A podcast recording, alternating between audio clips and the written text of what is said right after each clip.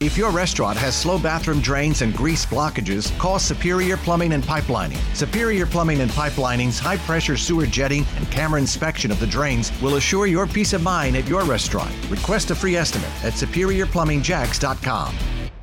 Well, this is sort of the, the peak of our storm system today and tonight as a large and powerful upper level disturbance moves across the area, triggering bands and periods of heavy rain and storms right on into this evening. There's at least some threat for severe weather. It's not cut and dry exactly how intense the severe weather might be, however, because we're going to see a lot of cloud cover today, and that stops us from heating up a whole lot, which means not as unstable as we could be.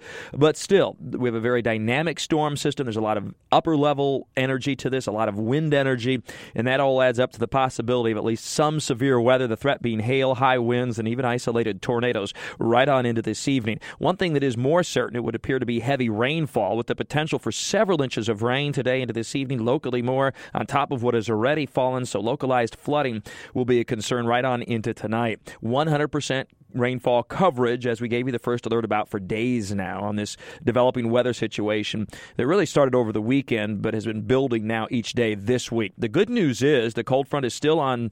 Uh, track to move through the area late tonight, and that will end the rain. And we'll see clearing skies for your Thursday. It'll be noticeably less humid, and it'll be a little bit cooler too in the 80s in the afternoon, but with sunshine, a nice west to northwesterly breeze, and dry air. It's really looking like a good Thursday, and that'll push us right into a beautiful end of the work week on Friday with nice temperatures that'll top out in the 80s, but start out inland in the morning in the 50s. That'll be very comfortable and still very nice humidity levels. And even the start of your holiday weekend will be pretty nice on Saturday.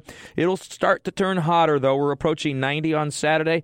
Uh, still pretty low humidity, but a lot of sun. And then it's back to hot and humid for Sunday and Memorial Day. Temperatures will make it into the low to mid 90s inland, so it'll be hot.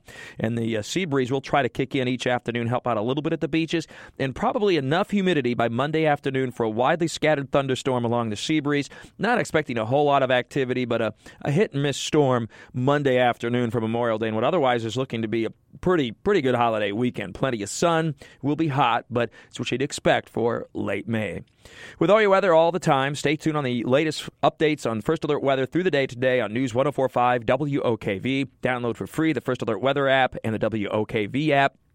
You can check us out on actionnewsjax.com and WOKV.com as well. With all your weather all the time, I'm Chief Meteorologist Mike Buresh.